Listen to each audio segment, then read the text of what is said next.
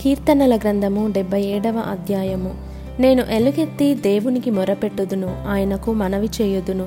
దేవుడు నాకు చెవియొగ్గు వరకు నేను ఎలుగెత్తి ఆయనకు మనవి చేయుదును. నా ఆపత్కాలమందు నేను ప్రభువును వెదకి తిని రాత్రివేళ నా చెయ్యి వెనుకకు తీయకుండా చాపబడి ఉన్నది. నా ప్రాణము ఓదార్పు పొందనొల్లకై ఉన్నది. దేవుని జ్ఞాపకము చేసుకొనున్నప్పుడు నేను నిట్టూర్పు విడుచుచున్నాను. నేను ధ్యానించినప్పుడు నా ఆత్మ కృంగిపోవుచున్నది. నీవు నా కన్నులు మూతపడనీయవు.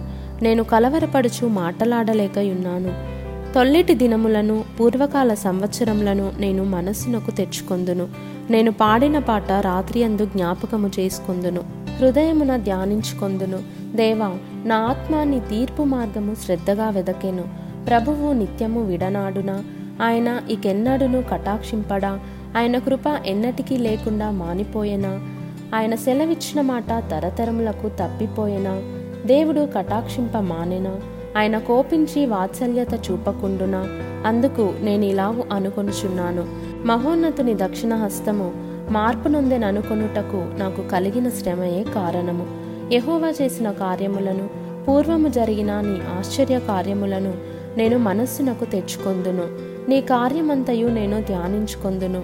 నీ క్రియలను నేను ధ్యానించుకొందును. దేవా నీ మార్గము పరిశుద్ధమైనది. దేవుని వంటి మహాదేవుడు ఎక్కడనున్నాడు? ఆశ్చర్యక్రియలు జరిగించు దేవుడవు నీవే. జనములలో నీ శక్తిని నీవు ప్రత్యక్షపరచుకొని ఉన్నావు. నీ బాహుబలము వలన యాకోబు యోసేపుల సంతతి వారగు నీ ప్రజలను నీవు విమోచించి ఉన్నావు. దేవా జలములు నిన్ను చూచెను. జలములు నిన్ను చూచి దిగులు పడెను.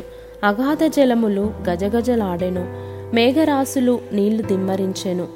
అంతరిక్షము ఘోషించెను. నీ బాణములు నలుదిక్కులా పారెను. నీ ఉరుముల ధ్వని సుడిగాలిలో మ్రోగెను. మెరుపులు లోకమును ప్రకాశింపజేసెను. భూమి వనకి కంపించెను. నీ మార్గము సముద్రములో నుండెను. నీ త్రోవలు మహాజలములలో ఉండెను. నీ అడుగుజాడలు గుర్తింపబడకయుండెను మోషే అహరునుల చేత నీ ప్రజలను మందవలే నడిపించితివి.